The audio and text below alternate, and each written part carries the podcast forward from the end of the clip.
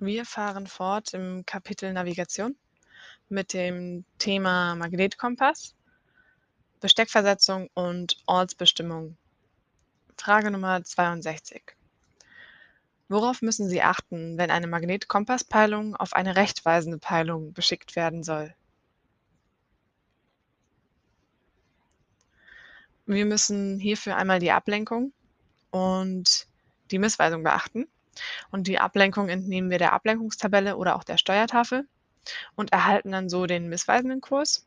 Und an diesen missweisenden Kurs müssen wir noch die Missweisung anbringen, die wir für das laufende, laufende Jahr aus der Seekarte entnehmen können. Frage Nummer 51. Warum sind regelmäßige Kompasskontrollen erforderlich?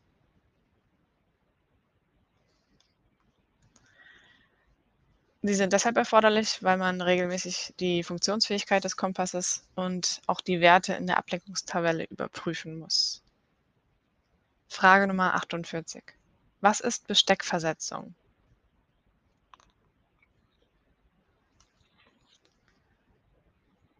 Die, unter Besteckversetzung versteht man die Richtung und die Entfernung in Seemeilen vom Koppelort in Klammern OK zum beobachteten Ort in Klammern (OB) und das immer bezogen auf den gleichen Zeitpunkt.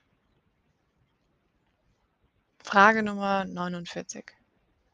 Welche Ursachen kann die Besteckversetzung haben?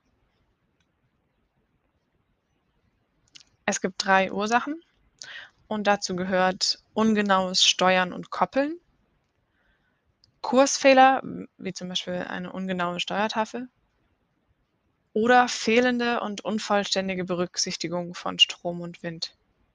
Also 1. Ungenaues Steuern und Koppeln. 2. Kursfehler.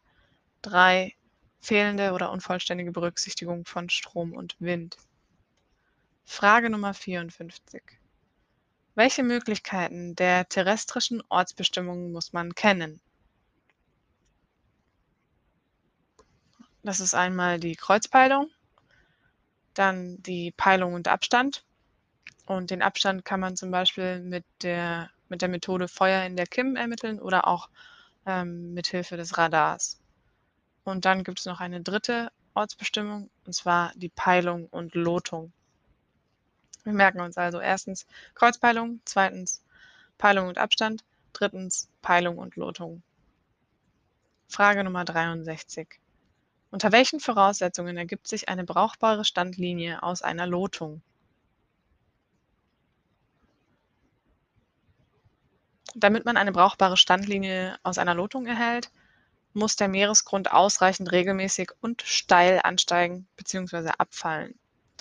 Und wenn man diese Lotung dann durch eine andere Standlinie, wie zum Beispiel eine Peilung, ergänzt, können wir den Schiffsort erhalten, so wie wir eben in der vorhergegangenen Frage äh, erklärt haben.